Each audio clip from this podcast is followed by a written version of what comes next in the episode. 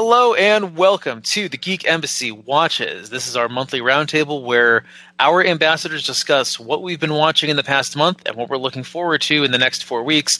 I'm your host, Dante Bucherri, and I'm apparently the dad of this podcast because I want to go ahead and get a document filled out, even though I have the least parenting experience of anybody on this call. Um, I just don't like being told what to do, Dad. Hey, listen, You know? what I want, Thor, all right?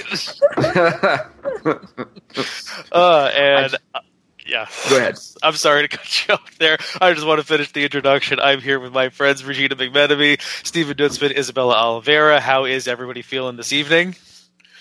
Loving the jokes already. Loving Oh, that we're fantastic. starting out with the dad jokes. I mean, bar. literal dad jokes. Yes, literal dad jokes. Oh, it's so wonderful. Uh, so I'm punchy, audience. It's fine. We all pretty much just got home from work. Stephen just put his kids to bed. So you're going to get a uh, delightful romp tonight. As always. Uh, yep, you may notice that this is not your dad's TGE watches. Uh, no, we have started with a new format. We're trying something different uh, because I came to the very bitter and harsh realization that uh, we are all adults and we all have adult things and adult lives to deal with. And trying to stay current with things uh, just really wasn't quite working, and we were uh, getting really stressed out and sometimes going for a couple of months on end without uh, really being able to get anything together. So we're trying out something, kind of leaning into the whole like we're gonna be late on things aspect, and hopefully we'll be able to get an entertaining product for you. And we're hoping this is going to be a little bit more sustainable for the future and make us a little bit more consistent in getting out some audio audio things to your ear wa- ear holes. Right? Yes. Audio waves to your ear holes. That's what I was trying to say, but then I then I forgot how to English. yeah, I was kind of worried for a minute. I was like, "What exactly are you trying to say?" I think um, my prediction. Um, I'm not going to make a bet because, as everyone on this call knows, I'm not a betting man anymore. Um, is that we will probably all see things faster now, just because the pressure's off. right. So, like, it'll just happen now. And Oh yeah, exactly. yep. Because that's the way that the universe works. it is the way that the universe works. I mean, you know, I have to go ahead and you know just accept the fact that you know, like I, I'm a 35 year old like legally single man who has the ability to just go watch movies on opening weekend, and you know, parents can't really do that. Well, like, uh, I have to go ahead and see the whims of uh, of most of my co-hosts. I'm sure Yeah, pretty one of these one of these days, if when I ever become a father, like I'm sure that I will understand. But I mean, the reality is you understand it now. It's just you don't have to experience it. Right. You know what I I mean? mean, like you get yes. I mean, you know, like I, I get it in a tangential way in that like I academically understand what these things uh, how these things uh, can impress themselves on your lives. Um, the the woman that These things being like the small humans that we've made. yes the tiny the tiny humans that Okay. uh, yeah, that that have been procured from your flesh Right. and you know, like plopped and you know and animated from clay. I I am told that this is how it works. it. It's not, but By whatever. It's cool. Listen, Um, Wonder mean, Woman that's- told that- me that oh, that's how it works. I mean, if that if that's how we get more uh, uh more Wonder Woman, then let's just get lots of clay and make more of that, right? Right. Because we're gonna get like you know we got another movie coming this year. Ain't Yeah, that very, very, very, very exciting? Uh, so yeah, like I'm actually, I actually am seriously though getting like some sort of experience. Like I'm not going to say like it's any real experience, but I'm getting more firsthand experience. The uh, the woman that I'm dating right now has an 11 year old daughter, and and and just the, just seeing it firsthand with someone that I'm interacting with every day, it is it is fascinating to see. Like now that I have like a little bit more of a personal investment Yeah. in uh, in this thing. It's uh, like, and again, like, I'm not, I'm not, I'm not going to say like it is anything close to real parenting experience. It's just like I'm, I'm getting like, Parenting adjacent.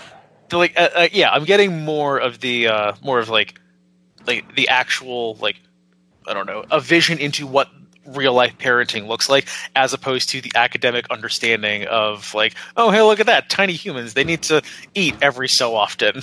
You know, you know, like go to sleep at a reasonable hour of the night. Mhm. Anyways, like you've been listening to the Geek Embassy parenting cast. I know. So we're going to jump right in. Uh, first, we're going to be chatting about things that we have been watching over the last month. Uh, it is currently the end of January, um, and we're going to cheat a little bit because uh, this first item that we're going to be chatting about came out uh, in December, and every last one of us just kind of scrambled for a Disney Plus subscription. It's the only reason that anybody scrambled for a Disney Plus subscription in December. It was not to go ahead and see the backlog of Pixar movies. It was to see the Baby Yoda fun half hour, Yes. aka The Mandalorian. so, uh, this is the show that, like, unless you've been living underneath a rock or inside a sarlacc pit, like you had to have heard of the Mandalorian in the last six to eight weeks or so. And Well, and seen pictures of the new king of the internet. yeah, I mean, let's be real here. Like, Baby Yoda is the new cat of the Yeah. internet. Yes, absolutely. Like there is no, there is nothing else now. There's just Baby Yoda. I mean, and yes, yes. Before you go to the comment section, yes, we know it's not actually Yoda. We Oh know, yeah. yeah, like it's like You know, it's- are do we know? Do we know? Because like I would. I mean, timeline I we mean, do. I- It's it's the timeline is wrong. Yeah. yeah, Yeah, but you everything's Can't broken. Baby Yoda because I don't trust anyone anymore. Not that I don't. I trust you three, and that's it. And, like, my okay, good. nobody you else should not trust me. I don't. Oh, she's a Slytherin. Uh, That's I mean, okay. I'm a Hufflepuff. You, I have enough trust for both me and Izzy. so, I don't know. I mean, we we know, but like if but if somebody came back from the future and said, "No, listen, that's actually Yoda," like I wouldn't. That wouldn't make me think they were crazy. Like I would question other stuff, but that one I'd be like, "All right, whatever." I don't know, but Okay. I'm sure it's not. But anyway, So let's chat about something not Baby Yoda because there are actually other things in this show that are not Baby Yoda. So, uh, in our, oh, I had I had a point and I was going to get to it and then I completely lost it, but now I got it back. So. Uh, Regina actually did a Game on Girl episode about the Mandalorian recently, uh, with regards to female representation. I think, uh, like maybe you want to start us off uh, Sure. with this. Absolutely. So um, definitely check out the episode on Game on Girl as well. Um, but I talked about um, how the first, I can't remember now, in the first three episodes, uh, there was not a single named female character. there was the armorer, is pretty much the only female character, you know, that anybody talks to. Um, wouldn't have passed the Bechdel test, et cetera, et cetera. Um, but I was really happy because then in the fourth episode, they introduced, um, you know, one of the first characters you see in that episode is a mom who's protecting um, her child. Oh, by the way, we're going to spoil a whole bunch of stuff today. Oh yeah, right. People? Um, duh. Yeah. Spoilers. Stuff- like spoiler alerts, we're going to talk about stuff that's, you know, the Mandalorian's been out at least a little bit of time, but some of the things we have to talk about, we'll try to talk a little around them. But anyway, I'm definitely going to spoil the Mandalorian. Um, yeah, so in one of the episodes, we have a mom. Uh, we have um, him. Uh, we have Mando uh, partner up with, um, you know, who's the mercenary who he meets. The female. Oh God. mercenary. Yeah, the uh, the ex Alright. shock trooper. Yeah. Anybody know? Anyway, I don't. Kara, Kara. Kara Thrace. Yeah, something Kara like that. Oh no, Kara Kara Thrace. Kara Thrace. That's from Battlestar Galactica. Never mind. like, wait, that sounds familiar, but I don't think that's right. Here, wait, I have my notes here. Um, Cara, Cara Dune sounds right. Cara Dune. Cara Dune. Cara Dune. Um, yeah, so that's in episode four. We get introduced to her. She's awesome, uh, super strong, you know, not terribly fleshed out character in that, but she ends up coming back. Um, in episode five, uh, we have Amy Sedaris as Peli Motto, um, who was fantastic, um, maternal and cutthroat. I absolutely adored her character. Thought she was fantastic. Um, and then we had a female assassin as, as well, which is who um, Mando's trying to hunt. Um, Ming Na Wen, or was the actress, Fennec Shand is the uh, is the character. Mhm. Um, the voice of Mulan. That's Yes. a fun fact for you. I didn't know that. That's awesome. hmm She was fantastic. Like her character was great. I have a feeling she's coming back in season two. Um, and then we get to season six, and Regina's head exploded um, with uh, this episode that was, as we're going to mention a little bit later, something about the Justice League, where they took like a character and they made her into a spoof of mm-hmm. Harley Quinn, and it was really, really annoying. She was the only female character in the episode, and they made her crazy and sex driven for Mando and an ex girlfriend and they like took every bad female stereotype and like we're like okay we're not going to have any women. We're going to do some good representations and then we're going to take like every bad stereotype of female characters and put them in one character and have No, her be pivotal to the story. It was it was especially frustrating just because like again like I'm not steeped in in uh, Star Wars lore at all, but but every single time it seems like every single time you see a Twi'lek or a Twi'lek, I don't know how you actually pronounce that race. Um, they are always kind of like hypersexualized, like like they like they just kind of like exist as like male gaze dot Yes. like dot character Yep. and it is it is excessively frustrating to to see this trend continue with this particular character who Yep. like you could have like you could have replaced with like a lamp and the episode wouldn't have changed like, right was- it wouldn't have been any different yeah you know it's it's yeah very frustrating i that was easily my least favorite episode of the season Yeah, and and it had a lot of potential. Like, had she been like cool and cutthroat and like, you know, she could have been great. She could have been. They could have taken it and done something interesting with it. But they did the storytelling shortcuts where they just took like characters that already exist and just made her and made her. You know, she looked like Harley with the you know the race that they picked for her um, the Twi'lek. Um, she looked like Harley because she looked like she had the things, and she kind of moved and talked. Like I went and watched clips of um, the Justice League to to kind of see because I hadn't seen the movie; I'd only seen the trailers. I'm like, let me go check out her scenes, and I'm like, okay, yeah. Somebody was like, oh hey, Harley Quinn's cool.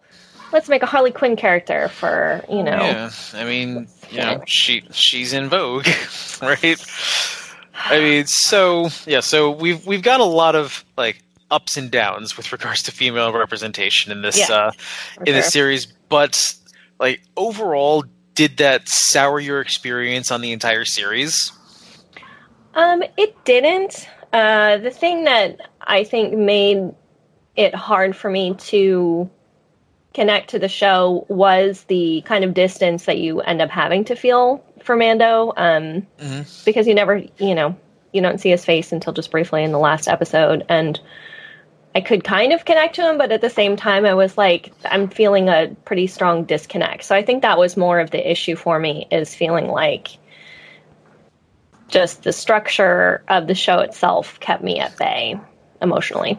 Inter- interesting does it does anybody else mirror that experience or is it uh, is this just regina No, I didn't have any problem connecting with him. He, he was, I mean, and I, I, I mean, he was he, for me. He was just a robot. Like that, for me, that's how it. I connected with him. You know what I mean? Like he was Oh, just, yeah, like he was, a like robot. Data.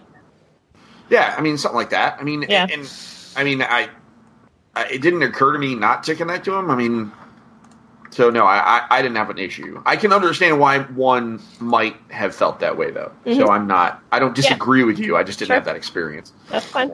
cool what about you isabela I didn't really have a problem connecting with him, just because we kind of get a sense of his character from early on. Yeah, from his choices. But I historically like the robot-like characters in everything, so that's not a surprise. I mean, I mean, I, I mean, I like. I'm sorry, Regina. Like, you're going to have to be the minority of one over here because, like, I, I also really did not have that experience, and I'm, I'm, That's okay. I'm, uh, I'm interested. I'm interested to hear a little bit more about that, just because I felt like Mando, like, for being someone that we didn't even see his face until the last couple of minutes of uh, of the final episode, which I'm upset about. By the way, I have feelings.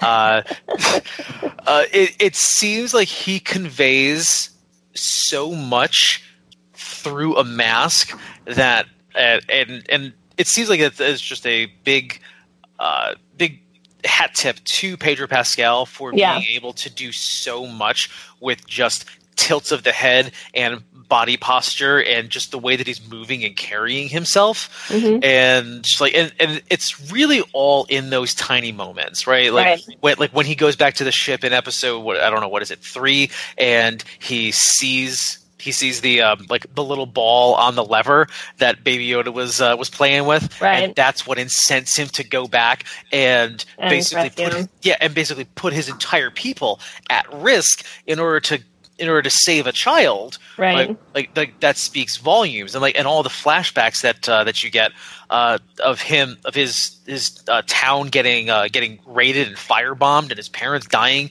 basically in front of his eyes and it being you know cut you know cutting back to just this slow zoom into his head like you can just uh, into his his helmet really uh, Right. into a shot of his helmet like you can just like see the forced stoicism and the forced pain that he is trying to suppress like even through a Boba Fett helmet like it is like it is just incredible and I, I was just over the moon with uh, with how much I was able to feel for a character whose facial expressions I couldn't see like it's it's something that we haven't really seen in mass media since um, like really since V for Vendetta like and that movie is like Right. what 10 15 years old at this point so like I'm, Really, I'm, yeah. yeah, so I'm very interested to see like like what like I, I guess like what more like what specifically drove you to like not really be connected to this guy.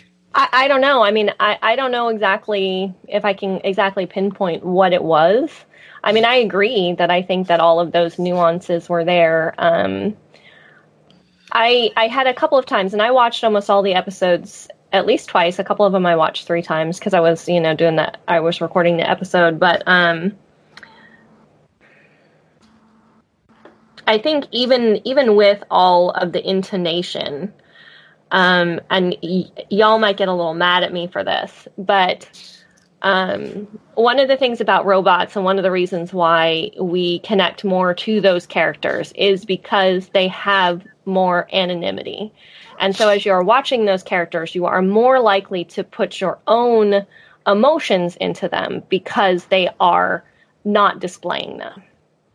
And so if you make that jump and you connect and you do have the experience that you guys had, then you have that emotional connection and that emotional experience of it. But if you don't and you're looking and you're seeing and I'm like, why is this not resonating as much as it should? Because I do. I love the choices that he made. I thought he was a very moral character.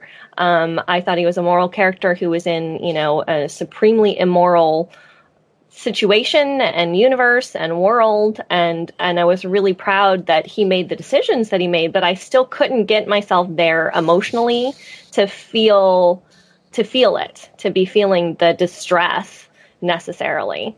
Um so that that that I think is part of it. If if you're more willing and you're more comfortable to put yourself in the place and put your own emotion on the character then you're going to have gotten more out of that Sure. You're literally describing me with every character ever because I'm unable to not do this. and I'm not saying it's I'm not trying to like critique it. It's it's what we do. Like it's what we do. It's how it's how we relate to our characters. But in a situation where you're given less, like it's it's a critique actually of and I'm going to go back to something and you can all hate me on this.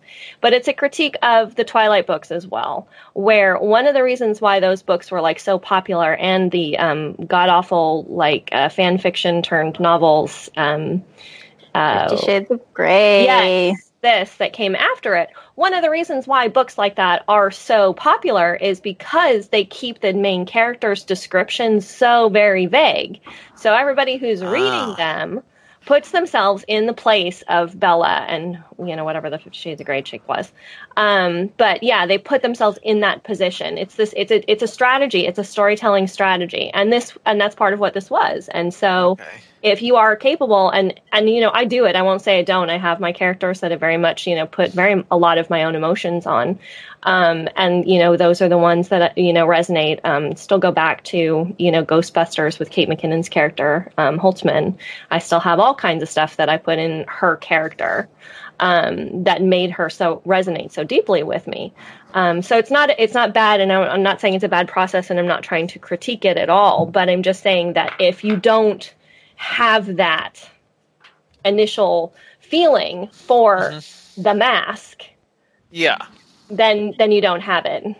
It's, you just you know it just doesn't come. So. Oh, yeah, that, And yeah, that's very interesting. it's it's possible that I have more feelings about the Mandalorians in general too, just because I'm more familiar. Like they have a whole thing in the cartoons, especially like Clone Wars and stuff. Right. You learn a lot more about backgrounds, and there's yeah, the history. prominent Yep. Yeah. um, Mandalorian characters, especially in Rebels. So Yeah. and that that There's that. all of it too you know and i have you know one of the things i loved about the mandalorian were the callbacks to you know they ended up on tatooine and like you know they were in the cantina man like yeah.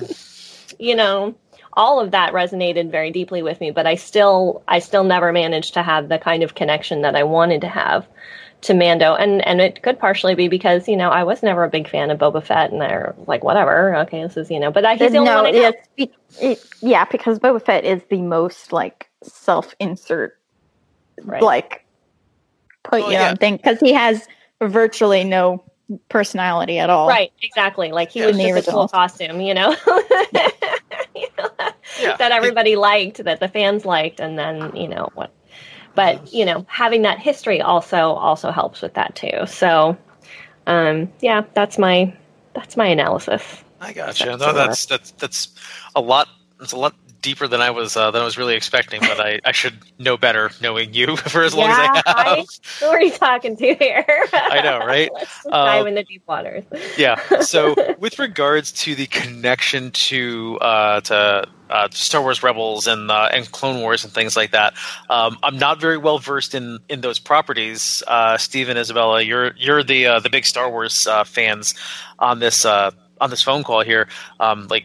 It like is what we're seeing in the Mandalorian consistent with what we've seen in previous Star Wars depictions, uh, like like even just like this like some of this modern EU stuff. Uh, you want to tackle this one, Izzy? okay, so I can't I can't quite speak to to like extended universe stuff because I'm not really familiar with that. But like the cartoons and stuff, Mm-hmm. the from what I know, yes, but there's not a whole lot that I know about between like um four movies four, five, and six, and like this show because that's Mhm. kind of the Right. area where it's set. Um, because like the Clone Wars and the Rebels cartoons, that's all pre like even the original trilogy. Right. So this is after the like Yeah. basically the entire race has kind of been Eradicated. wiped out. wiped out basic because they're just too they're like a they're warrior people more or Mm. less. So Okay, I gotcha. So, all right. So it, it's yeah. It, it seems like it's being intentionally like left vague, and like th- this seems like it's the most that most of us know about the Mandalorians. Like apart from like what they explored in the old EU books, like this is the most that we've gotten. Yeah, Yeah, like- that's exactly it. for sure. This is this is you know definitely exploring those characters and you know giving us that giving us some of that history and you know showing off some you know some unquestionable you know callbacks to the older stuff. Um, it, as far as is it accurate? It's I mean it's tough to say just because so much stuff was just culled. You know, not Mhm. just. I mean, when it, when they uh, uh, you know eliminated the the extended universe, there was so much stuff that was just removed. And one thing we're slowly learning is that they're kind of over time like adding stuff back. yeah. Um, and they're doing it, you know, slowly and steadily. Um, and this is one of the ways that they're doing that. I mean, the, the callback at the very end of the last episode was, you know, a shot right across, you know, as part of, you know, a big thing from, I think it was in Clone Wars, right? Is, is he? What the uh, what the dark saber? Yeah. Oh, yeah. Yeah. I, I, I forgot. that's We from were- Rebels. forgot Yeah, we were- that's that directly Rebels? from Rebels.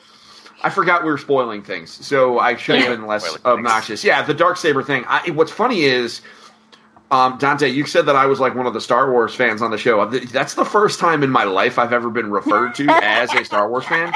Oh, and part of that's because part of that's because I I literally and uh, Regina's heard this story like six times, but I've I never watched any of the Star Wars movies until 2015. Oh wow. But I, you know, they, Disney bought the stuff, and I had kids, and I knew that they were making a new trilogy, so I made an effort to participate because I wanted to be there for my kids if they had questions. Yeah. And so now I'm like catching up. So at the end of the the, sh- the show, he had like a cool black lightsaber, and I was like, sweet, I guess he's got a cool black lightsaber. How neat is that? And I went on my Facebook, and um, John Tomlinson, who is my uh, the man behind the curtain for EFG, like my podcast producer, was like, "No, for real, dude, I'm not going to spoil this for you." But then he sent me like a list of Clone Wars episodes to watch, and he's like, "Just watch these; they will explain all of the things." Oh And I was like, "Oh," and then it all made sense. Right. I, um, so it's Yeah, I it- do want to. I'll just in terms of like this. I just have to throw this in there really quick. In terms of like being Star Wars fans, I do actually have an artistic rendition of the cantina hanging over my television in my house Oh, uh-huh. because I made you buy it because Isabela made me buy it because I fell in love with I it. Because I couldn't have it. And, and it is spectacular. And I am a huge fan of Star Wars. I don't know Yeah. the extended universe, and I don't know the Clone Wars. And now that I do have Disney Plus, I do plan to go back and watch all of that.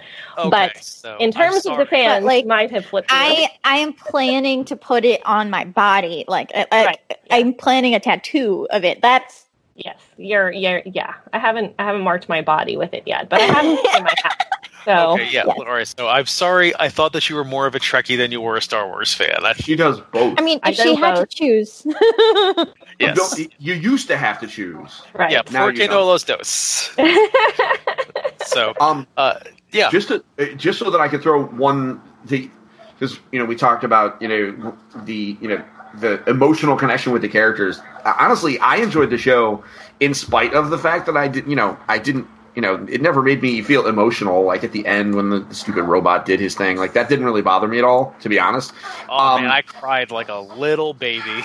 Um, listen, I I regularly weep. um, so, but the at everything, but Mhm. um, it, the the thing that really got me about this show is that for me, it was um, it was a nostalgia trip Yes. because it reminded me, and this is going to sound way off the wall, but it was a nostalgia trip for me because this show reminded me so much of Hercules: The Legendary Journeys. Really? Um, yeah, and this is why, straight up, it really just comes down to structure. Because, like every season of Hercules' Legendary Journeys, there was, you know, and I'm talking about the Kevin Sorbo stupid show. Like, this is it's Oh, just such a oh, dumb show.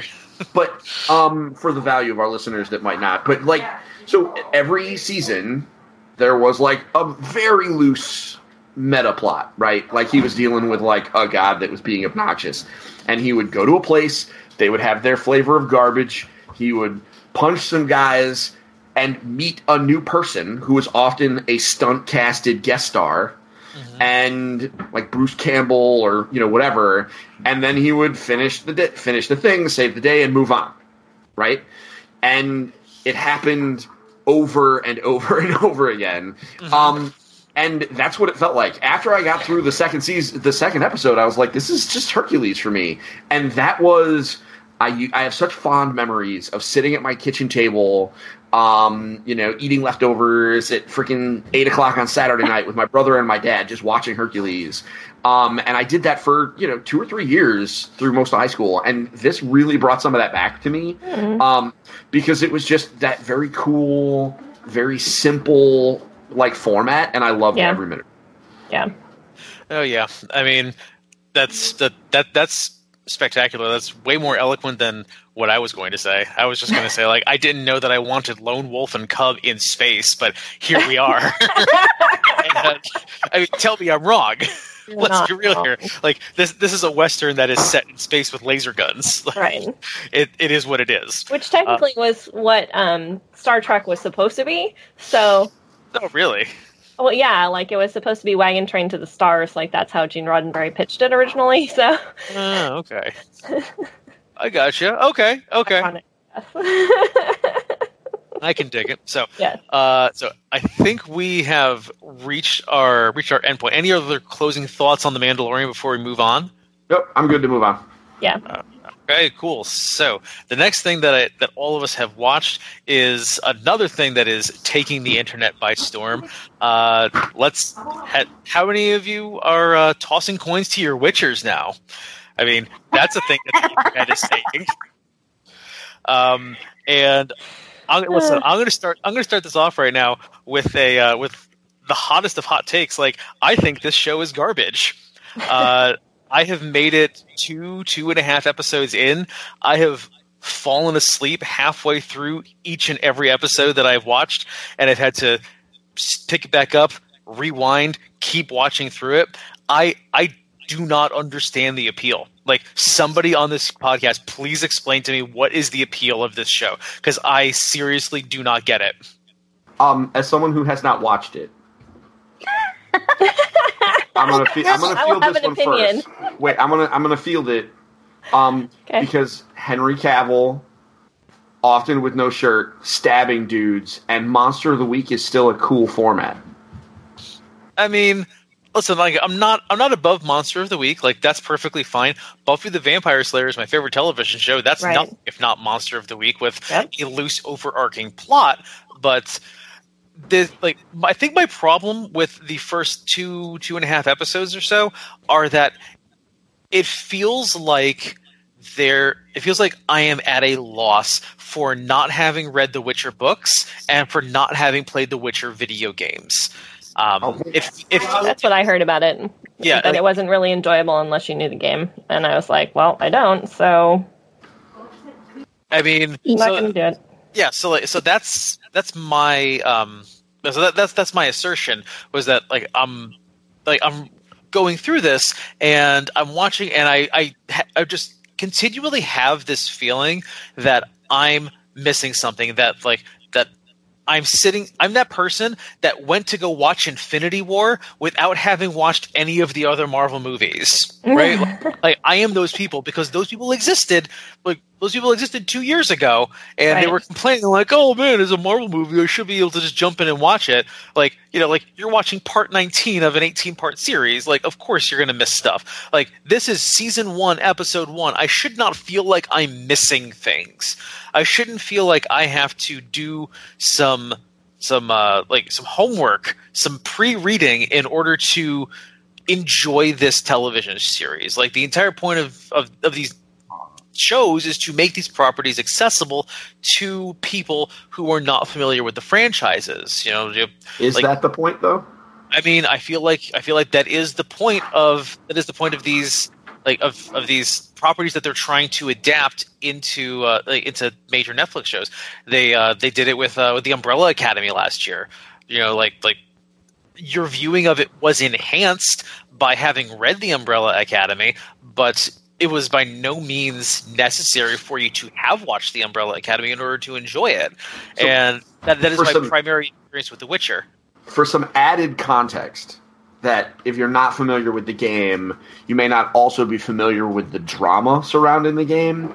Um, because I don't know that this was intended to be like a marketing. Like a lot of times, you make a game or you make a show and it's like a tie into a game or something like that. It's meant to like help or impact the game in some way, right? Like it's almost like a marketing piece or vice versa.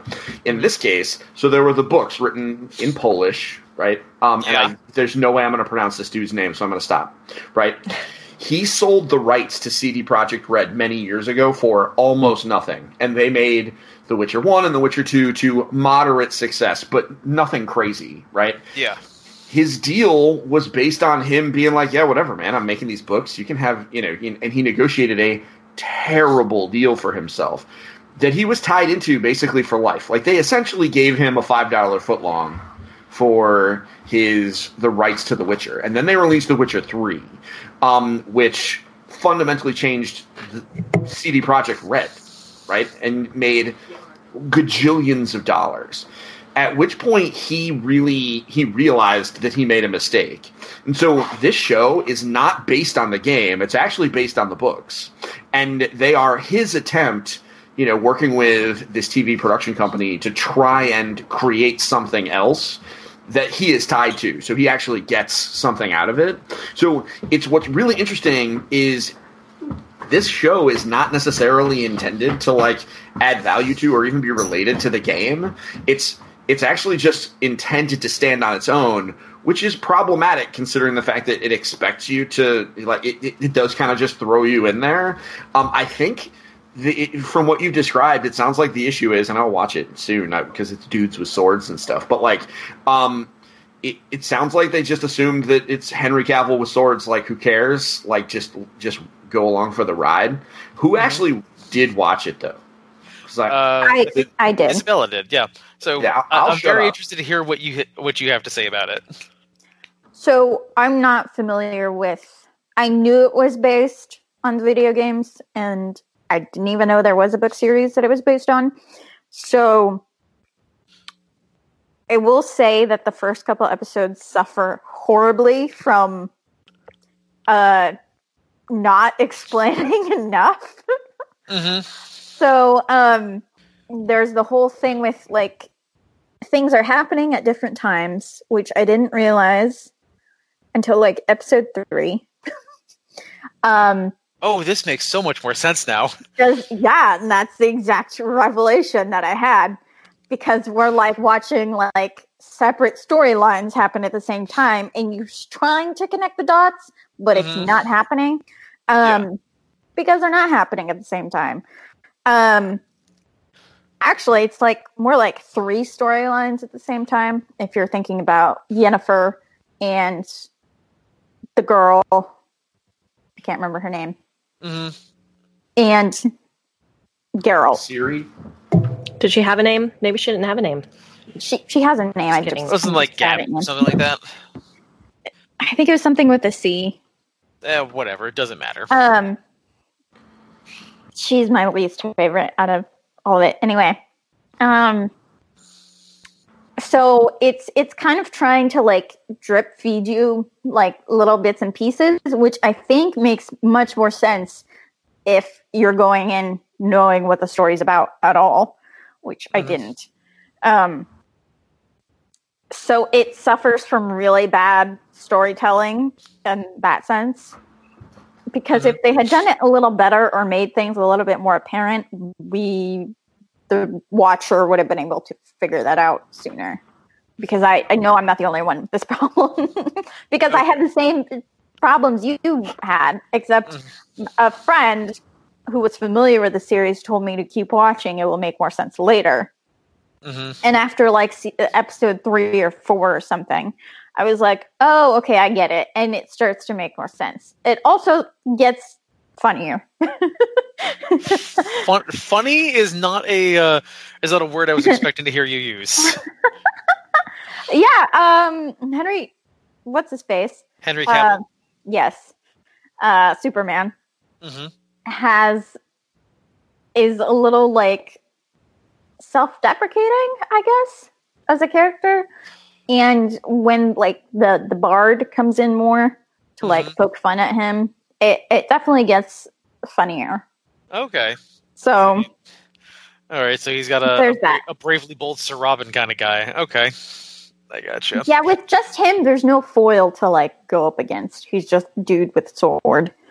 Yeah. So And I, yeah, I think that was I don't know that that that was just another thing. Is like I like Henry Cavill. I think he's a good actor.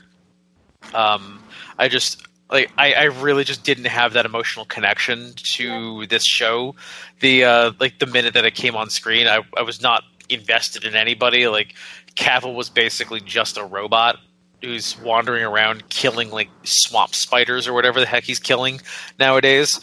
It was like okay, cool. I guess like this is a thing. Like I don't know. Like and I and I thought to myself like maybe like I'm just not a sword and fantasy kind of guy, a sword and sorcery kind of guy because like I also didn't particularly care for Game of Thrones and this seems to be set in a similar ish universe. I was like okay, like maybe this just isn't my thing, but I'm glad to hear that like I'm not the only one that has this kind of criticism that The Witcher is just like for new fans just like not great. So I, I do have one question. Sure. Is there a character in this show um, named Keira Metz? Did they introduce her in this show? Uh, I didn't finish the first season, so Uh, not that I noticed. Well, then I'm good. Okie dokie. I am terrible at names, though, so you know, right. take that with a grain of salt. Okie doke. You All right. know. Well. Okay. Well, that that's, you would have known.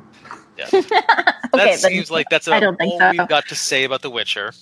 Right. um, that uh, yeah, it looks like like if you're a fan of it, you probably already like it. If you if you weren't a fan of it and you were just looking to try something else, uh, apparently you got to give it a couple episodes. I don't believe in that nonsense, so we're just gonna go ahead and move on. Uh, Regina, talk to me about uh, Grace and Frankie season six. What's this all about? Uh, Grace and Frankie season six. Well, Grace and Frankie just in general is a fantastic show with um, uh, Jane Fonda and oh god, why am I blanking on her name? Lily, Tomlin. yes. Um, yes, uh, and the guys who are also famous actors who are el- older. Um, we don't need to talk about them because it's all about Grace and Frankie. Um, I have always loved Grace and Frankie. I thought I didn't look this up, and I meant to before we started recording. Isabela, you've watched it, right? You've watched the other seasons. I have watched, Some of yes, but I have not watched the latest season Okay. at all. Well, I won't talk too much about plot since it's still relatively new. It only came out a couple weeks it ago. seems to be going like a little like seems to be like jumping the shark a little bit. I don't know. It's it sounded very meta from what yeah. I was. Uh, There's reading. there's some yeah, I think there's some storytelling stuff that gets a little kind of weird in it. Um, but I love the characters so much that it's one of those I'm willing to sacrifice the story just to continue seeing these characters.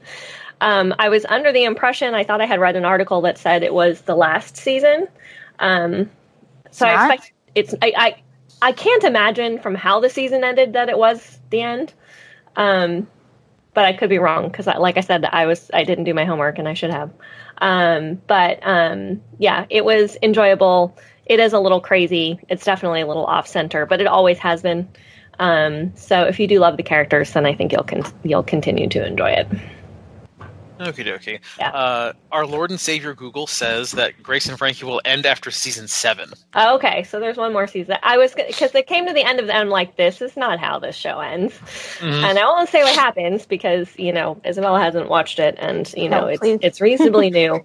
But I was like, this is no, what is happening? So that was super confusing for me. But that was probably just my own thing. I would like to to make a pitch though for you to watch it because I think we need more shows with characters that aren't kind of the standard age and the standard storyline. Um, So I think having you know char- actresses like Jane Fonda and Lily Tomlin lead a show and have it have this kind of success, I think, is super important um, culturally. Um, so, so what I'm getting is just like like this is I don't know like a Golden Girl stand-in, like because we we don't really have shows like that anymore, right? Yes, it, it kind of does have like that Golden Girls flair to it, where it's you know the two of them kind of on their misadventures together and how they kind of help each other out. Um, and um, Grace's uh, story arc has a lot to do with um, breaking old patterns that she had in her life, like long lifelong patterns of behavior, um, which is really kind of cool because you know how many women at that age are going to like still continue to look at their lives and be like oh i'm doing the same thing i did 20 years ago or 30 years ago and maybe i shouldn't be doing this anymore um, instead of just you know sort of quietly moving on so it's it's got a lot of value i think Okay. Do- doesn't sound like it would be the kind of show that I would actively seek out, but I might I might give it a shot. You- I didn't think it was for me either, honestly. Okay. As much as I love Gro- Golden Girls, there Um, are um, you know vibrators and there's talk of um, masturbation for elderly women and i mean it just kind of goes against everything you kind of expect this kind of show to be about That right there, that's a sales pitch. Well, I mean, this is this is gonna be the second time this episode where I say like that was not what I was expecting to hear you talk about. that's in the Uh, first seasons like in the first two seasons i think the the main story arc is about um developing starting a- a company. starting a company and developing a vibrator that will give elderly women not give elderly women carpal tunnel syndrome Interesting. So Okay. Well, Sure. that's certainly um, that is certainly. And I forgot I forgot about this storyline too. yeah, Okay. I, I I'm honestly just like at a loss for words, which usually doesn't happen all that often. no, right? Um, but also love uh, when I can do that with you, Dante. Though it makes me feel like you know. yeah, so like you you've always got the ace up your sleeve. I do. So that's that's great. I think you might I think you might have talked me into this, uh, which is well, great. That's kind of what I was going for there. Like, you might not think this is for you, but Al- they- Also, subtle plug: Regina and I were on a podcast episode of Yes. uh, Talk Me Into. You can find them at uh, www.talkmeinto.com and uh, go check them out. We're on episode 50, the Yeah. Talk Me Into episode about Talk Me Into. It's Yes. super meta and super amazing. yeah. Anyways, uh, we're going to move on from Grace and Frankie. Uh, Isabela, we are back with you for The Chilling Adventures of Sabrina, Season 3. Okay. Does anyone else watch Sabrina? I, I watched um, the first season. I think. I don't think I watched the second season. I think I'm on the. Yeah, I would be at the start of the second season. So yes, I have watched some of it. Yeah, I, I've been meaning to because, you know, like as every child of the 90s did, I grew up with Sabrina the Teenage Witch, and I've been, like, I. It's one of those things that's just like sitting on my Netflix list for literal years, but like I'm not a big fan of like horror at all. And Yeah. as I understand it, this is very much a horror show. Yes. Okay. Yes. That's one of the reasons why I haven't gone back to it because I'm also not a horror fan. I I binged the first season when I was sick, and I think I slept through a lot of the scenes that would have made me uncomfortable in the not liking horror. So Okay. that that lessens a bit as the show goes on. that's good to know. It it is a little uh before like the main plot comes in, it's a little like monster of the week ish. yeah, Um it's also high school drama y. So yes, which is my least favorite part. I cannot do with, with the high school drama anymore as someone who did not go through any of that or um does not wish to relive, Relive. it in any way. yeah, So, but I do enjoy parts of like the occulty stuff about it. But my friend and I were talking about this because I just finished season three a couple days ago. I like binge watched most of it during yeah. this So I was weekend. say that just came out too, right? yeah, I think it came out the same day. No. Grace and Frankie did. Yeah, Yeah, I think it did because Yeah. I saw both of them at the same time. yeah. um it's it's it's gotten really convoluted real fast unfortunately where they've kind of like written themselves into a hole Mm. um What do you mean they've written themselves into a hole? Like, you're only three seasons in. yeah yeah well you know like the season five issue with a lot of shows where you're like hmm maybe we should end the show but they don't Ah, And they're yes, just like like- Supernatural. uh yeah exactly like supernatural that's not Isn't even go there Supernatural, with like on season- thirteen. 14 Yeah. Yeah. Uh, See, I uh, watched Supernatural for half as long as it's been on, and I felt like I watched it for ages. But Jesus. I quit watching it in season seven, so Mhm. Yeah. I don't even know. Anyway, it, yeah, it's it's getting a little into like jump the shark territory. Like, I don't think it's a spoiler really to say that they've got like time travel has gotten involved Oh. and Oh boy. all kinds of weird things. So, yeah. Yeah. Interesting. And as my friend said, it has the the storytelling has suffered, and yet it has only gotten more CW. Let's say. Right. ah. Okie dokie. So, so what I'm what I'm hearing is that this is kind of suffering because I never actually watched Supernatural, but this is kind of suffering from the same fate that Arrow did, where the first two seasons were really good, and then by season three, it started turning into every other CW show. But this, Yeah. one, this one happened to feature a guy in a green costume shooting arrows at people. Yeah. Yeah, a little bit.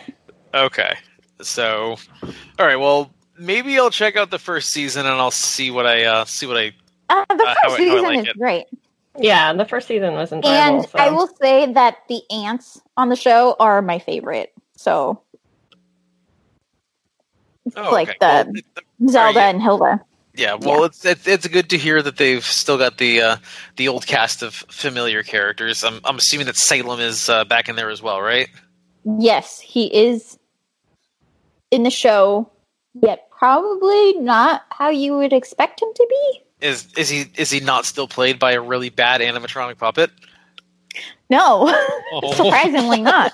that makes me sad. That was my favorite part of the of the '90s show. uh, so I, yeah, I don't know. My my girlfriend's really into horror. Um, I'm sure that if I expressed any interest in watching it, she would have no problem watching it with me. So maybe I'll uh, maybe I'll do that and report back to you at some point next month cool. because you know, like we've got shows to watch. Yes. Okay, so uh, all right, cool. S- Chilling Adventures of Sabrina, maybe a little bit less chilling and a little bit more lukewarm. Uh, the lukewarm Adventures of Sabrina. Ah, you guys can't see me, but I'm doing pistol finger. Yes, of course you are. I, mean, could hear them. I, Yeah, I could too. I, I felt I- them. I am so glad in your that I can just hear the pistol fingers. It just makes me makes my little heart sing. So, anyways, uh, Stephen, we haven't heard from you in a tiny bit. Uh, talk to me about Dragon Prince season two. This ought to be good. Okay, so everybody knows and loves the Avatar: The Last Airbender. Yes. Yep. Okay. Yes. So I mean, it's only the Um, greatest cartoon ever created. fair. That is accurate. This is True. not competing with that. However, it's, the it's a lot of the same creative team. Um, in, some of the same voice actors. Um, the guy that did um, Sokka is in this sh- show, um, and it is. Um, it's on season two. Season one is out there. Season one is relatively short, so you'll be able to churn through it pretty quickly. I recommend that everybody watch this if you love animation. Um, it is a it's a, it's a really cool story about a completely new world with a completely new um, system of magic, um, and it's very obviously dragon influenced. Um, and um, you know, it's a story of a bunch of people that are you know young of, young people specifically that are kind of thrust into this world saving uh, quest. It feels very Final Fantasy to me in that way. Um, I think the animation is absolutely gorgeous. The colors are just so cool. Um, you can definitely tell, like, if you like just walked in. If I was watching the show in your house and you like walked in, you'd be like, "Whoa, these are the people that did Avatar." Like, it's like just the the use of colors and all the cool animals. Yeah, it's just so great. Um, I we finished. So we watched it as a family, and we churned through season two because it's a Netflix show, so they put it all out, out at once. I think we did it in what Jenna, two sittings.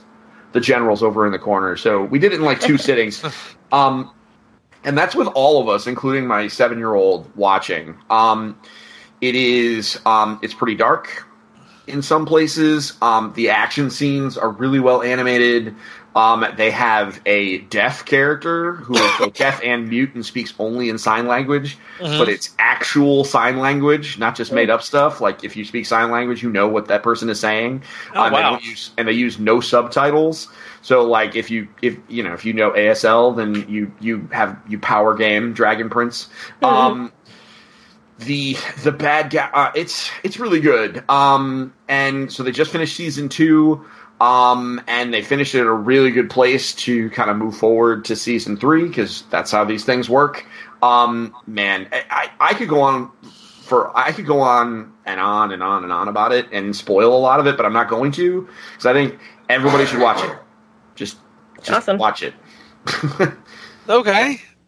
I mean, you seem really excited about it. um, I really am. It is. I. It's. It's not very often that I find like a really, really good animated series that can push. You know, it, it, outside of Avatar: The Last Airbender, right? Like, I didn't think I was ever going to see anything even like it ever again. And while this doesn't reach those same heights, and part of that is I have the ref, you know, like I watched all of it, right? So we got to see the last season in the end. So we don't know what this is going to kind of come to at the end. But this is pretty close, and it's really good. It's really good. Okay. I mean, I'm gonna. I'll take your word for it. I've. Oh God, I've got a growing list of like stuff that I need to watch, and you know, Here's- thank, like, here's thank what you do. I'm a single Well- guy that lives alone. Yeah, one episode. All you got to do, promise yourself 20 minutes to watch one episode, and then you can make a decision. okay.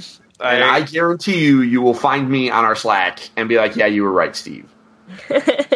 all right, fine. I guess. Man, I watched I- a super awesome cartoon. God, No man, and it wasn't Justice League Unlimited or Batman the Animated Series. it was it, was not. It was not. But you know what? I would put it up there with those. Oh man, It is that that is that is high good. praise. Like you don't understand how many times I've watched those series. The Batman the Animated Series is really, really good. This is really, really, really good. Like uh, the characters are great. Um, yeah, it's awesome. Awesome. All right, cool. Looking forward to it. All right, so uh, we're going to move on to the final uh, final bit of TV that we're going to be talking about in the what we've been watching section. Uh, this is something that all of us except for Stephen have uh, have watched. This is The Good Place. Speaking of uh, you're just speaking of shows that are ending. Um, you know, like we, we were talking about Grace and Frankie earlier, and we were uh, about how that's that's coming to a close in its next season. And uh, Isabel, you were just also talking about uh, the chilling adventures of Sabrina and how it feels like the show should be ending, but we're going to keep on going. Uh, one of the things that I am really loving about The Good Place is that they have committed to ending this series with the current season that they're on right now, season four. These uh, the the showrunners and the writers and the creators they have they basically set forth uh, this was this statement at the beginning of season four saying like listen like we had a vision as to what we wanted this show to be and we had a definitive story and this is the end of that story. We're not going to we're not going to extend it. We're not going to bloviate. We're not going to just add unnecessary things. Like we want to end on the highest of high notes and we want to wrap everything up cleanly on our own terms before before we get canceled because everybody is just abandoning ship and we've lost the integrity of the show. Yeah. And holy moly, this season, like while it, like it's not as good as like seasons one or two, like as far as just as far as like a wrapping up season with high stakes, it's quite good. Uh, like how how far have you all gotten in, into it? Because I'm current as of as of last week. I'm probably a month behind. Okay, what, what was the and last? change. Yeah, same. I think I'm probably about the same. I haven't watched the last couple. I, and I because- can't actually remember what was going on in the last episodes that I watched, which isn't a reflection of the show. It is a reflection of how crazy things have been. But Oh yeah, I mean, thing, things is always crazy in parents' life. This is a thing Yeah. that I academically understand. yeah, Um, Yeah. So like, I, I could I could just gush about this show for ba- for basically ever. Um, I, I'll be very interested to hear what you all think once you actually finish the series, um, because they like So has the series wrapped up yet, or is it still Neg- going? negative. yeah. the final ep- on, yeah. final episode is either this week or next week. I think Um, it's next week. yeah, our, our Lord and Savior Google can tell us because I'm just I was not prepared to talk about this because I don't want it. I don't want uh, I don't want it to be to be over. Really, right. it is it says it's on tomorrow. It says it's on tomorrow. Oh, Uh, goodness gracious, I'm not. Oh, I'm gosh, I just read okay. the ad. Yeah. I uh, so it yeah, like and that that was my that that was my feeling that I had when I uh, when I uh, watched last week's episode was it seemed like they had wrapped up everything. Like I I I'm not going to spoil it for you, but like it seems like all of the major plot points and all of the major storylines have come to a conclusion. Like if you had told me that the season was over last week, I would have believed you, and I and I would have been very satisfied with the ending. Um, but I've got one more episode to go, and I'm not sure that my heart can handle it. Aw. Because this show, this show for like for something that sounds so dumb on paper. For those of you listening who haven't watched The Good Place, it is a show uh, featuring Kristen Bell. She is a self-described piece of white trash from Arizona who dies by getting hit by a bus. Goes to what goes to the good place. No, she gets hit by a, a anyway shopping carts in the parking lot. Is this, so- is it shopping carts? I thought it was shopping carts that like pushed her into a bus or something no, like that. no. Like Anyways, she ends up in anyway. anyways like not like not really important how she died but she uh she dies she goes to the good place um except she knows that she's a fraud she knows that she lived a terrible life on earth and she enlists the help of a moral philosophy professor who is supposed to be her soulmate in the good place to help her learn morality, learn ethics, and earn her way into the good place. Hilarity ensues. It's an entire like, it's an entire thing where like what 51 episodes at this point. Um, and that's really like the only down uh, down uh, uh, side of this show is that unlike something like Buffy, where you can just kind of drop in wherever and have it be like and have each episode kind of like be self-contained even if it does have that larger narrative like this show is all about the larger narrative Yeah, you can't just jump into it. yeah like I, I would not recommend jumping into season four there are so many things that you will have missed that you will just feel completely lost Yeah, that Um, makes sense. and yeah, I would like to throw out there that Yeah. um, Kristen Bell has directed a handful of episodes in season four. oh i did not know that Yes. So I just Oh, okay. put that out there because women directors, Hollywood, big deal. And well i mean you know like she's uh, you know, she's kind of like hollywood's darling at this point i mean she could she, she could pretty much do no wrong you know, yeah, I, I would not argue that at all. Um, but I think it's really important that we point out when, you know, female directors are out there. Because if we look at the Oscars, but we're not talking about that, so I'm not going to go there. we're not going to go there. That's okay. Um, but yeah, like Maya, Maya Rudolph has been uh, my personal favorite this season. Um, Yes.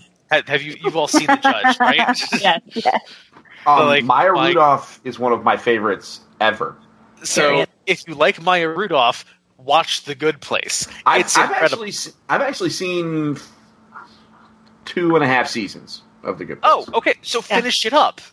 I'm finish going to, up, bro. I'm listen. All right, bro. Listen, bro. Did we just throw each other at the same Yeah. time? bro, bro, bro. Yeah, I'm definitely going to. Dad. Trust What me, I'm going to. Um, uh, that, uh, that that bit got stale, so it's fine. I'm definitely going to watch it. It's Okay. Uh, yeah, the first three seasons are on Netflix, dear listeners. The final season, at least part of it, is on Hulu. Like, if you're not watching it, you are doing this wrong. Like, it is easily the best sitcom that I've seen in the last, I'm going to say, 10 to 15 years. Like, it is. It is that good. It's that genuine. It's that funny. It is way smarter than it has any right to be. Uh, I know that I have talked about this on the on the show before you need to watch it. It's just that good. Anyways, I could continue gushing on about it, but my my cohorts are not current with it, so I can't spoil anything, and it's it's make it's making me uh making me anxious. So, I checked, and I'm only apparently three episodes behind. oh, okay, good. Ah, The last episode I watched was The Answer, which you'll know Oh, what that means. oh my god, oh god, that broke my heart. Yeah, which might be why I you haven't been back to it? because it. Uh, Regina, did you watch that episode? I don't. I'll, let, I'll look up. I can't look it up right now. Well, if you don't know what we're talking about, you probably haven't. I don't. I'm. I'm thinking I'm further behind than than Yeah. that. You might you It- might be, but yeah, like I that. think it took Um, it took a break oh. for the holidays, didn't it? That There's a new season of Shrill. I haven't a, been uh, in them. It- I haven't watched it since before the holidays. I do know that much. Oh, okay, gotcha. Uh, this this one came after the holidays. Yeah. Um, my like my biggest complaint for the first half of the season was that uh, was that Chidi was not really uh, especially involved, just due to how season four started. Yes. Yeah. Um, the answer is a Chidi centric episode, Oh. it it is up there with probably like like top five episodes of The Good Place. Period. Like it is like it is that good. It focuses almost entirely on Chidi, and they have some like weird Inception like kind of BS that happens in there. Oh, I got to get on this. Apparently, I am on episode eight, the funeral to end all funerals, Okay, um, which expires on Friday. So I guess I need to get on this. yeah, you need to get on this, and then you need Yeah. to watch the answer, and you need to find me in Slack, and just and and just be like, oh my god, this is the best episode I've ever seen in my life. It's just that good. Anyways, we're gonna move on now. We've got a second half of this agenda, um, stuff that we're looking forward to. Right? Uh, these this is stuff that we're probably going to be watching in February and probably talking about next month. So hopefully, uh, hopefully we'll be able to be consistent with this. We're going to start off with something that the th- three of us on this uh, show were interested in looking in looking at. Uh, that's Picard, the new Star Trek show from CBS All Access. Ugh, hashtag I really hate CBS All Access, and I hate that I have to purchase it for two Again. months every single year. Again. but this is yeah, this is my burden. Well, Disco should be coming back too, right? I know, but uh, now that's four months that I have to pay for CBS All Access. Ugh. So, uh, so I, I have to admit, like, I'm a little bit hesitant about Picard. Um, he he's been out of the limelight for quite some time. Like, when was the last time that we saw Captain Picard on screen? I think it was like 2001 in Star Trek Nemesis, you know, starring Tom Hardy. Wow. I mean, that puts some perspective on it for you. Yeah, for sure. Um, I mean, and like, and my like my initial impression with the series when I first saw the trailers was, hey, like this this seems like it's coming out of nowhere. Seems like Patrick Stewart just like kind of wants another paycheck, and like I'm not like, I'm not opposed to that, Right. but it seems like they are throwing a lot of things at the wall and they're trying to make them stick. Like I saw I saw uh, like glimpses of Jonathan Frakes in there reprising his role as Riker. Um, the trailer kind of had two gotcha moments with the appearance of Jeri Ryan as Seven of 9 hmm You know, a character, a character who favorite. I, I Mhm. know, right? She's great, but yeah, like a character who, as far as we're concerned, has never met uh, Captain Picard before. Right. Um, But she would certainly know who he was. she would certainly know who he was. Yes, that is absolutely correct. But yeah, like she's never crossed paths with Jean Luc Picard before. And the second gotcha moment at the end of the ver- like the very first teaser trailer was Picard saying like, "I don't want the game to end" as he moves a chess piece, and I'm sitting there thinking to myself like, "Oh, please be Ian McKellen, please be Ian McKellen and have the X Men reference." And then it's Brent Spiner as Data, and I'm, Right. and we're all sitting there like going back to 2001 Star Trek Nemesis, where Data sacrificed himself so the Enterprise could get away from Tom Hardy's ship, and we all thought Data was dead. Apparently, 18 years later, we find out he's not, and I don't know how I feel about this, but also like I've seen, I've, I've seen just people on Facebook, uh, my friends who are Trekkies saying like, this, like this show is hot garbage. Um, a lot of folks like just did not like it, and I'm like I'm just conflicted now because like I really want to see Patrick Stewart, but I'm not sure about uh, like I'm just I'm just not sure about picking up CBS All Access for something that the best review that I've seen so far from people I trust is like eh lukewarm at best. Like what about what about you? I've heard positive things about it. So have I. Um, Yeah. you're literally, and I'm, I'm gonna mean, I mean this. That you, your the the people who have said negative things to you are the first negative things I have Yeah. heard or experienced about it. Period. And I'm and how about this? Um, I would. I mean, CBS All Access is six bucks a month or whatever, Mhm. right? So I would pay six bucks a month to watch him do you know like to take a shot that it might be a cool Star Trek the Next Generation reunion like it's 6 bucks so that's like a couple burritos I'm willing to trade a couple burritos and a couple hours of my time to go visit some of my friends Yeah. you know, that's what it feels like to me. Is that I'm going and I am um, gonna go visit some friends, and that's how, that that's honestly how I interpret it. Like I'm not I don't I'm not coming in expecting that it's gonna be like the greatest experience, you know, television experience of my life. I think I'm just in it because Seeing I- familiar faces on it's the just seeing again. my homies one more time. Yeah. and you know we're gonna see Guinan next season. Yeah, I was going to say next season. So season two, uh, Whoopi, uh, Patrick Stewart also already asked Whoopi Goldberg to be on. So I mean, but Oh, I, wow. I can under. I I can. Oh, go ahead. Go ahead. I, I was about to say, like, I didn't even realize that it had gotten uh, approved for season two. Yeah. I mean, I am pretty sure that CBS will let Patrick Stewart, do whatever he wants to do. Jean Luc Picard, until after he dies. Like, I mean, you're not wrong. so and especially since he went through a whole thing where he he was trying after the end of Next Generation to distance himself from the Star Trek stuff, um, like very actively. yeah. Um, and I know that from like some PR stuff that I knew off the side. So like, you know, the fact that he's like swung back around and realized that like you don't get away from being like a captain of the Enterprise. Nobody gets away from that. Um, Mhm. yeah. So Yeah. I'm sure going. yeah. I mean, I, I mean, like, I, I, and I can understand why he would want to get I away do with it because he's he's a classically trained actor. Yeah. He wants to he wants to get away from being Mhm. a captain of the Enterprise, so he goes and becomes Professor Xavier. Like that's that's Right. a very logical step. like you want to go ahead and get away from one iconic sci-fi fantasy Right. role and you step right into another, Another one, yeah. um, like, it's it's really nice to see that he's uh, that he's leaning just leaning back into the fact like yes like I'm a classically Shakespeare uh, classically trained Shakespearean actor, but these are the roles that people love me for, and I'm going to give my fans what they want. Like that, like from that perspective, like it's pretty cool.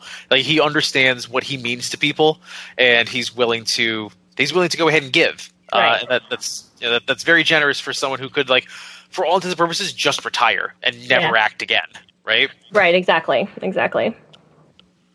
um like did was this series like his brainchild or did did they approach him like do, do we know how uh, how that worked I honestly don't know. I don't know either. know. It just it, this is how it happened to me. It just occurred. Like I was chilling on Facebook and all of a sudden a press release hit like comicbooks.net or whatever and I was like no, it's not a thing. And then it turned out that it was in fact a thing. And I doubted that it was going to be possible. Like like literally I just kept doubting it and doubting it and now it actually exists it's it's inconceivable. I never thought in a, a million years that this type of show would happen, and I kept thinking this is definitely not going to be a thing. And it turns out that it was a thing. Okay okay all right well i mean i'm probably going to watch it and it's probably going to be featured on uh, next month's tg watches so keep your ears peeled folks uh, so let's move on to the next thing that a bunch of us were interested in uh, Locke and key uh, l-o-c-k-e and key uh, it is based on a comic book by Joe Hill, who is the son of Stephen King. It is uh, a comic book series that had a humongous cult following. Uh, there was a failed attempt at a uh, uh, at a like an HBO series or a television series back in I think 2009 or something like that. Um, I went to Comic Con that year. I saw the pilot episode for it. It looked great, um, and then it just never got made. Like the pilot was the only thing that that happened, and I thought to myself like, okay, well there you go. Like like that's the last we're ever going to see of Locke and Key. It's just going to be it's going to be another one of those comic book properties that just failed, and all of a sudden. I don't know, like what two, three weeks ago, I see a trailer for, uh, for like for something that looks like Locke and Key. I'm like, nah, like this can't be it. And then I saw the logo, and I'm subsequently just freaking out because I thought like this pilot has been lost, uh, has been lost to, uh, has been lost to time. I'm, I was never going to see this again, and I'm just, I, I'm over the moon. I cannot. I could not be happier uh, that that I'm finally getting to see this comic book realized. Um, Isabela, you expressed some interest in this series. Uh, were you familiar with the comics, or did this just like kind of catch your eye? So I read the comics a few years ago. Mhm. I had never heard plans to make anything. Actually, I haven't even watched the trailer for this yet because I just found out from your notes that it was happening. I was like, what? Oh man, I'm actually surprised because it is very. The comic itself is really dark. I mean that that's why So it's a. Netflix exclusive though, right? Like they like they can get away with stuff like, you know, Jessica Jones on there. So like like we know that they're willing to go to dark places. I'm I'm a little surprised that you're well because it seems a little like it's real horror. Like Yeah, I know Yeah. it's real horror. Like I read the first two volumes of Locke and Key. Like I was I was scared out of my mind, but I loved them. They were really well constructed. They were like the the art is so compelling. The characters were so rich. Um, the uh, the the concept for like for me not being very well versed in horror, I'll, I'll check that box right there. Uh, but like it seemed very unique and it seemed uh, it seemed really intriguing. Like I didn't want to like I, I didn't want to shelve it aside just because I'm not really a horror fan. But like thi- like this this series like looked incredible.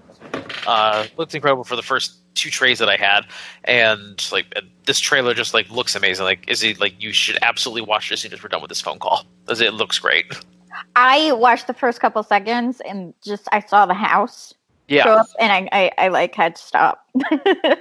Oh yeah. it's very Uh, exciting. it look like it looks like they've captured the mood. It looks like they've captured the ambiance. Like they uh, like the everything everything that I saw in that trailer validated to me like I had been waiting 10 years for this show that I thought was never going to come here and like and it looks like like Godot has finally arrived. Like like this, this feels like it's going to be so validating. I can't wait. Okay, Uh, we'll we'll both be scared out of our minds together. oh yeah. Because I'm also not a horror person, but I'm gonna watch it anyway. Oh yeah, it's gonna it's gonna be wonderful. So, uh, so I'm gonna be spending most of February not sleeping. Um, but uh, Regina, I know you're gonna be spending most of February watching uh, Lord of the Rings. Like, didn't they already make these movies? Why are they making them again? Um, because they can, because it was 10 years ago. More than 10 years ago. Oh man, I forgot about that. that we're old. So it was more like 15 years ago, I know. Isn't it? No. I'm, you know, let me embellish. It was mad years ago, guys. It, It was, was definitely mad years Okay. ago. Okay, so so, uh, so when we put these things on the Google document, this is literally the first that I've heard of it. Uh, so like, explain to me what this is and like where it's coming, and like I, I don't understand. I didn't put it on the document. I know it's coming, but I know nothing about it. So, Oh, I thought that you put it on. nope, Stephen had that. Nope. Ah! Um, actually, I wait. my own notes. It was Izzy, but I'm I got her back. it was easy. So is so Not the, me, Izzy though. And I are the tag team coming out of nowhere. But I actually don't know that much about it either because I've been trying not to get my hopes up that Okay. it's not going to suck because it's So- Amazon. So do you want me to let me paint you a picture? Yes, Dante. let me let me paint you a picture. So, um, Lord of the Rings is a incredibly popular property, right? Um, and so Amazon chasing after the um the big win that game that was Game of Thrones, right?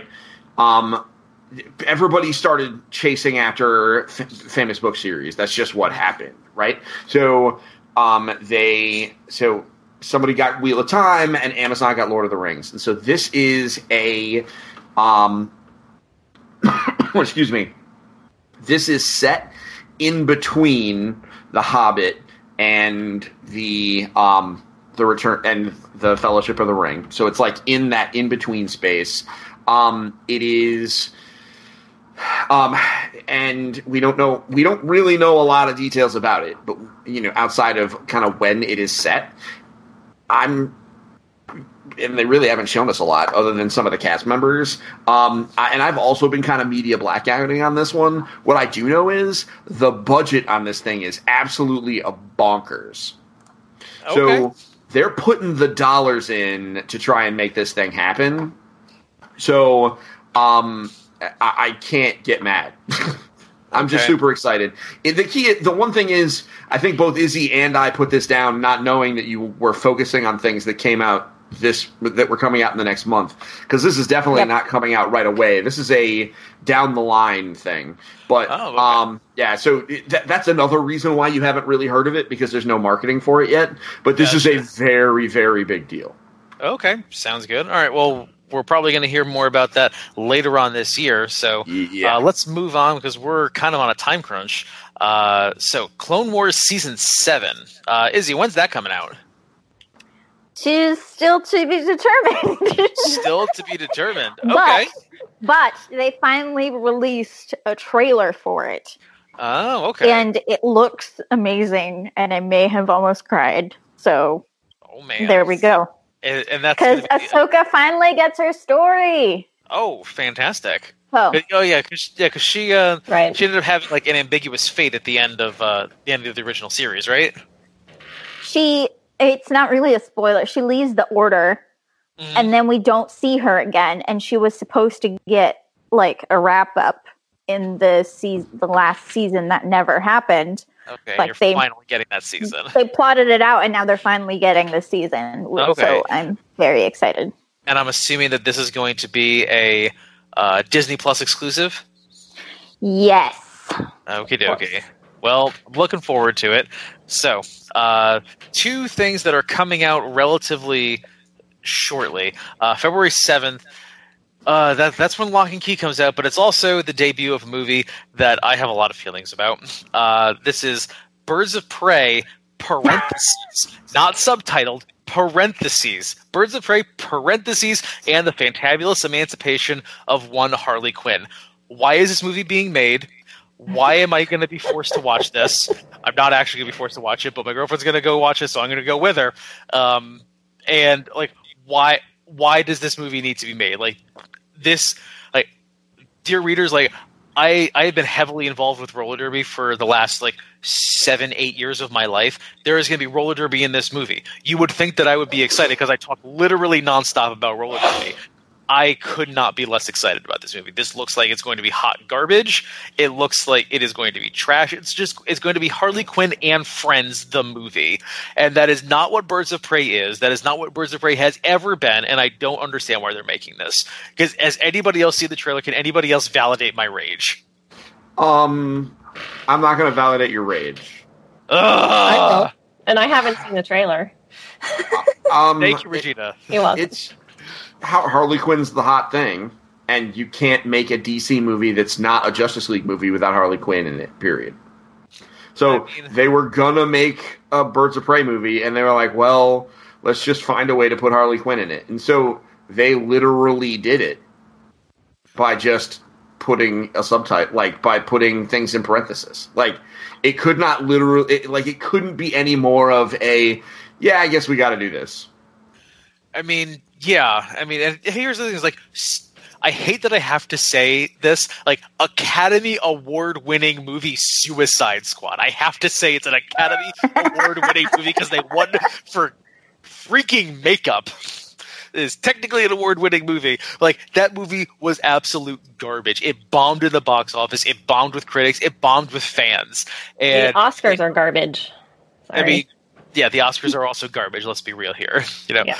um, but like they're going and they're putting like the best part of that movie, which wasn't even that great, into another movie, and it's just I. It, this is everything wrong with cinema.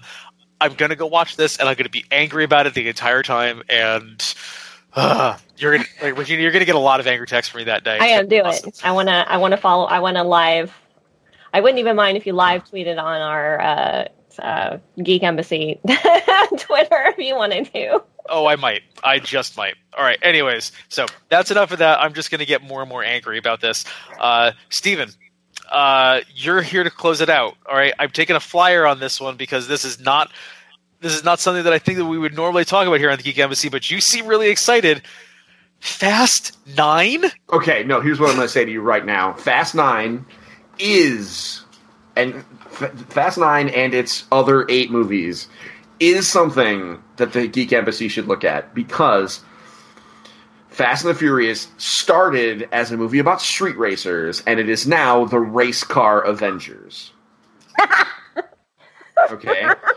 That's Um, the sentence that I was not expecting you to say. it is the literal race car Avengers. Let me let me paint a picture for you. Oh. Now, this past, I think it was it was the weekend before or after Easter. I'm not sure. I spent some time with my family, and we um. this it just gets stupider and stupider, guys. We watched all of them, Fast Furious, Yes. Fast and Furious one through eight in a row. including, row. including Hobbs and Shaw. Um, Hobbs and Shaw hadn't come out yet. We later watched that in the theaters. Okay. Um, so we watched them all in a row over the course of one weekend. Okay. Now, what's interesting about doing that, right, is that it really does a hundred percent. Um, like it becomes this like weird trippy experience where it, they go from plucky like street racers, you know, kind of ch- to legitimately the the race car Avengers. So um, it starts where it's cool, you know. There's NOS and there's, you know there's guys and there's racing and it's crazy. I sh- I kid you not. At some point during like I think it's Fast Five, Vin Diesel dual wields giant wrenches, fights Jason Statham as a British like soup like Green Beret tactical agent, fights him dual wielding wrenches, and then at one point they fight to a standstill, which whatever that's fine, I can get over it. Stomps his foot and collapses a parking garage. Okay? And then proceeds to get into his car. And I don't care if I'm spoiling this, it's okay. Watch it anyway. Proceeds to get into his car, not just any car, but the car, his charger, and speeds through to get out of this collapsing parking garage and does so. And then, not only does that happen, but Jason Statham's character turns face. Now, is it weird that he does that?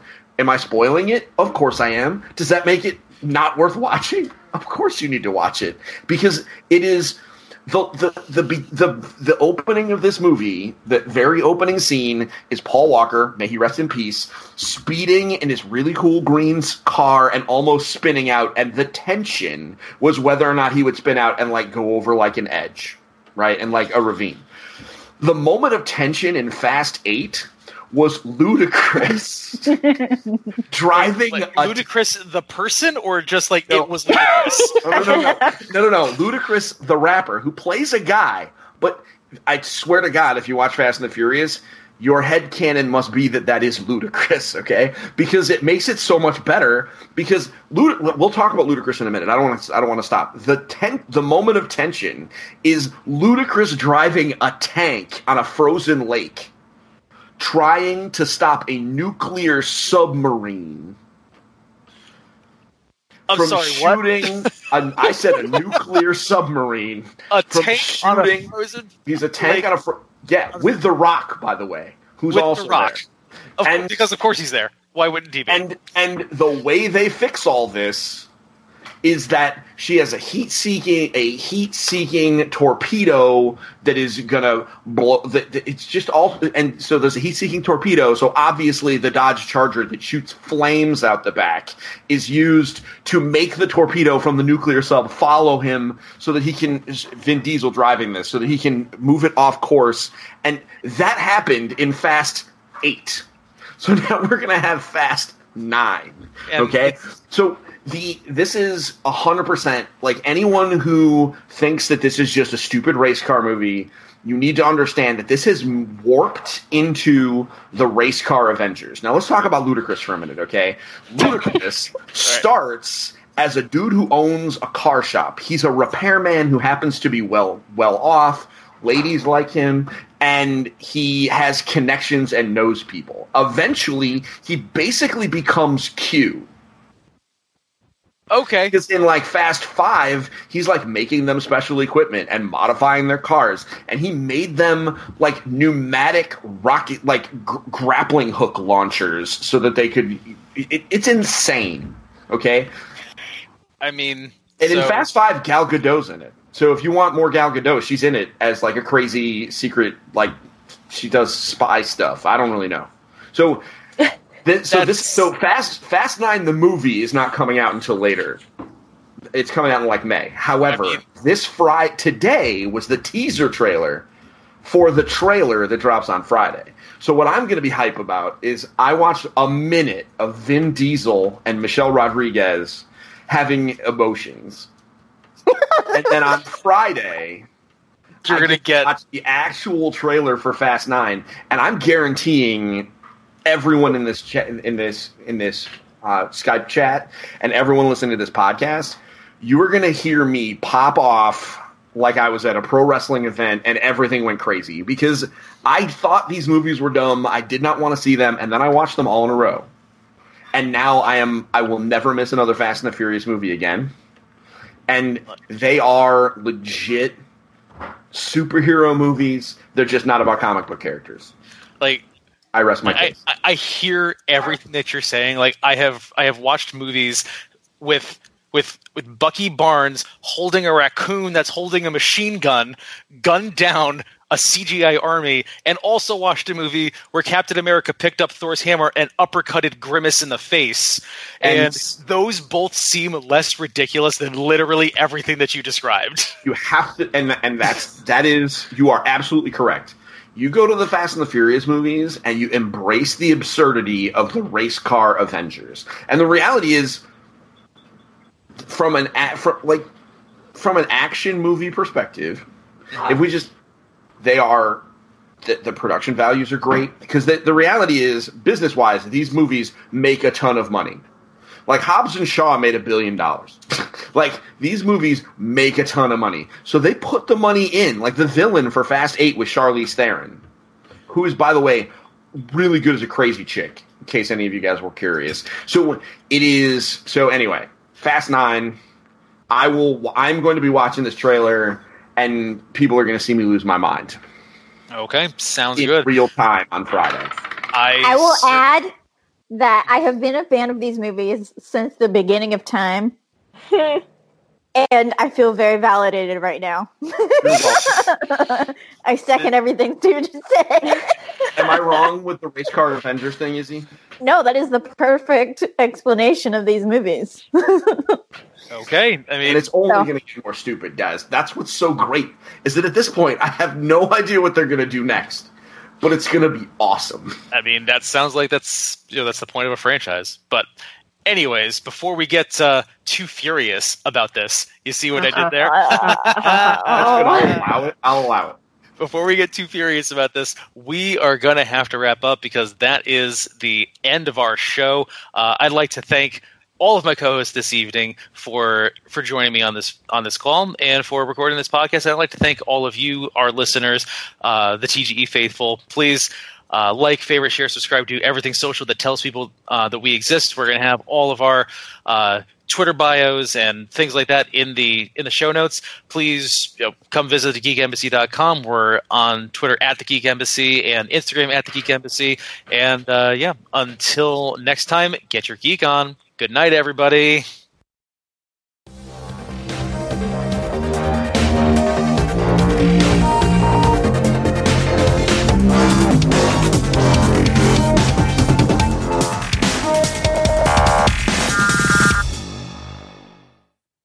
We are. When are we recording now? Are we live now? Yes, you should be able to see at the top. It should say Regina is recording this call, Yeah, Oh, hey, look at that! It says Regina is recording this call. it does. Hooray! which is good. May- may- Maybe you can edit that to the end and uh, have it be a funny outtake.